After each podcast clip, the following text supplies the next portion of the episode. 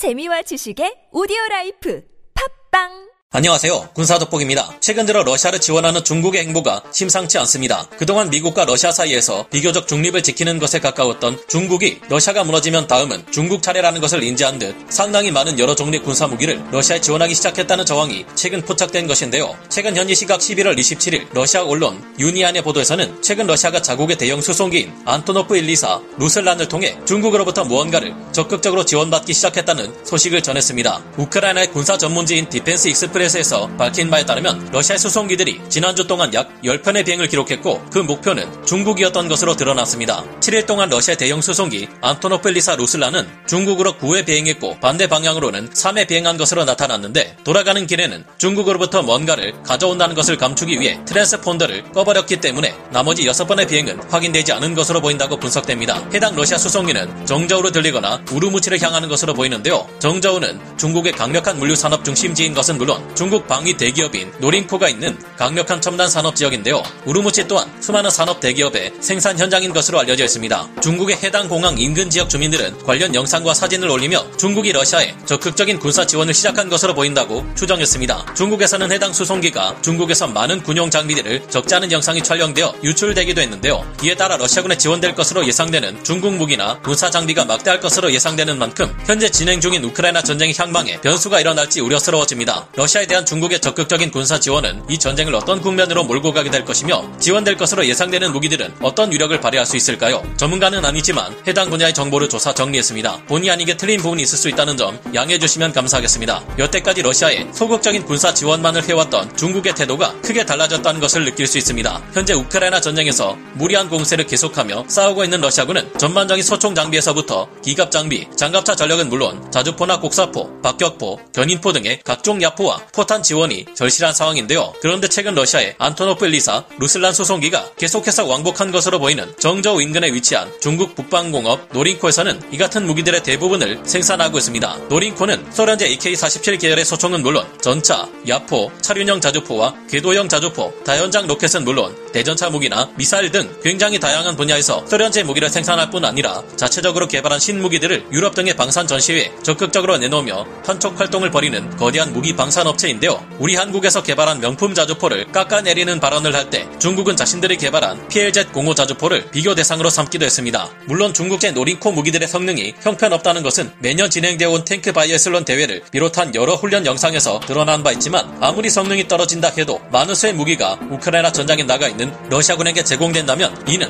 전선 상황에 어떤 변수를 만들어낼지 모른다는 점에서 우려를 하게 만듭니다. 현재 러시아군에게 가장 급한 무기는 바로 강력한 포병 화력 자산일 텐데요. 5, 6월에만 해도 러시아군은 강력한 포병 화력을 바탕으로 우크라이나군의 방어선을 밀어붙였지만 우크라이나군의 하이마스와 크라프 자주포 등이 지원되기 시작하면서부터 러시아 탄약고가 집중 파괴되면서 급격히 불리해졌습니다. 이 점을 생각해보면 무엇보다 잘 정비된 포병의 강력한 화력 지원과 예전 수준의 수많은 포탄 지원이 있다면 상황은 어떻게 바뀔지 미지수일 겁니다. 러시아 포병을 압도하던 우크라이나군 포병도 하루에 가능한 포격 횟수가 2,000발에서 4,000발 수준으로 줄어들었고 서방에서 지원된 고정밀 포병 장비들 중 3분의 1에 해당하는 350문이 현재 전방에서 빠져 재정비를 수행하고 있는 상황인데요. 앞으로 우크라이나군도 이전과 같은 포격을 퍼붓는 것이 가능하려면 대규모 재정비를 통해 전력을 회복해야 하는데 이런 점을 생각해 볼 때 현재 러시아군에게 중국의 포병 장비들이 대거 충원된다면 이는 문제가 될 수도 있을 겁니다. 중국의 자주포 PLZ-05는 35톤 중량의 52 구경장 155mm 곡사포를 사용하는 자주포로 분당 4발에서 5발의 포격이 가능한데요. 이 자주포는 특수 사거리 연장탄을 사용할 경우 약 50km의 범위 내 목표물을 타격할 수 있는 것으로 알려져 있고 이는 우리의 K9 자주포와도 비슷 한 사거리입니다. 이 자주포는 성능 면에서 목표로 했던 우수성을 보여주지 못하고 오히려 떨어지는 모습이 나타나는 데다 예산 문제 때문에 약 320문 정도만 생산되었는데요. 하지만 그렇다고 해도 구소련제의 온갖 오래된 무기들을 전장에 총동원하고 있는 지금의 러시아에게 이런 무기가 지원된다면 어둠 속의 한 줄기 빛이나 다름없을 겁니다. 중국군이 운용하는 PLZ-45 자주포는 미국제 M109 자주포를 그대로 카피한 수준에 가까운 자주포이며 운영 편제까지도 비슷하지만 미국의 M109와 많은 유사점을 가진다는 점에서 현재 러시아군에게 지원된다면 많은 도움이 될 장비인 것으로 보입니다. 중국이 총 1200대를 보유하고 있는 99식 전차와 99A식 전차는 48 구경장 125mm 활강포 포신을 갖추고 있으며 자동 장전 장치 및 열영상 조준경과 레이저 거리 측정기와 연동되는 디지털 탄도 계산기가 장착되어 있는 비교적 최신형 전차입니다. 99A식 전차의 경우 1500마력의 디젤 엔진을 갖추고 있으며 기본적인 복합 장갑을 기반으로 ERA와 증가 장갑을 통합해 방어력을 증가시켰는데요. 자체 중량 또한 50톤에서 55톤에 달하며 중국군이 보유한 전차 중 최초로 포구 동적 감지기 DMRS를 탑재하고 있는 3세대 전차입니다. JD3라 불리는 독특한 레이저 방어 시스템으로 적의 공격을 방어하는 soft kill 방식의 능동 방어 장치 또한 갖추고 있습니다. 물론 99식 전차는 자국이 개발한 대전차 미사일 HJ-8에 전차의 전면 장갑이 관통되거나 성능에 있어서 의구심이 든다는 평가가 많습니다. 하지만 아무리 그렇다고 해도 현재 1960년대나 개발된 T-62 전차까지 가져와서 전장에서 굴리는 러시아군에게는 이런 전차가 지원된다면 기적이나 다름없을 텐데요. 중국군이 약 2,500대를 운용하고 있는 명실상부한 중국 육군의 수적 주력 전차 96식 전차도 러시아군이 운용한다면 우크라이나군에게 위협이 되지는 않을지 불안합니다. 96식 전차는 과거 소련에 의해 압박을 받던 중국이 T-72 전차를 중국 제 59식 전차로는 도저히 상대할 수 없다는 결론하에 개발을 거듭한 끝에 만들어진 물건이기도 한데요. 80년대 후반 중국은 소련제 T-72 전차를 밀수입해 분해하고 재설계하며 80형 전차와 85형 전차의 프로토타입을 개발합니다. 이와 함께 90식 전차를 개발했고 이를 개량해 파키스탄으로 수출함으로써 데이터를 축적하게 됩니다. 그 후속 전차 개발 작업에 착수해 96년부터 제식화해 97년부터 야전 배치된 전차인데요. 이것 또한 매년 열려왔던 탱크 바이애슬론 대회에서 보기륜이 빠져버리거나 크게 떨어지는 정확도를 보여주는 등 굴욕적인 면을 자주 보여왔으나 그래도 어떤 대전차 무기도 한 방에 박살나는 T-62 전차보다는 나을 것으로 보입니다. 노린코에서는 이 밖에도 QBG-95를 비롯한 수많은 돌격 소총을 생산하고 있어 기본적인 무기는 물론 전투복조차 지급받지 못하고 훈련도 받지 못한 채 전장에 불려나간 동원병들에게 도움을 줄 수 있을 것으로 보이며 PF-98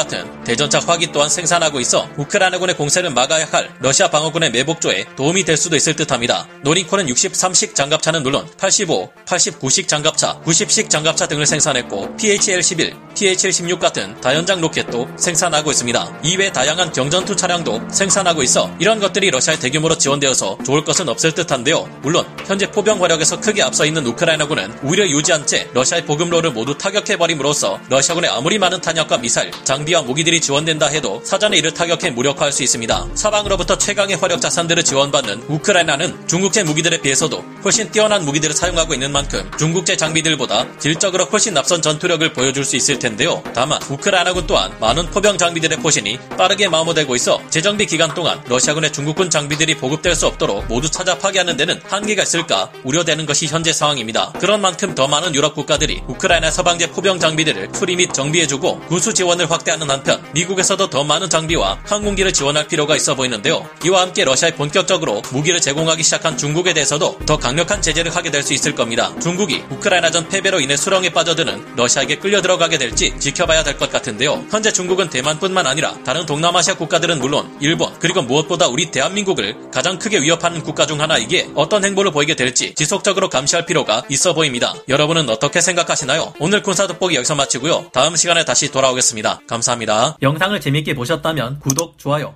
알림 설정 부탁드리겠습니다.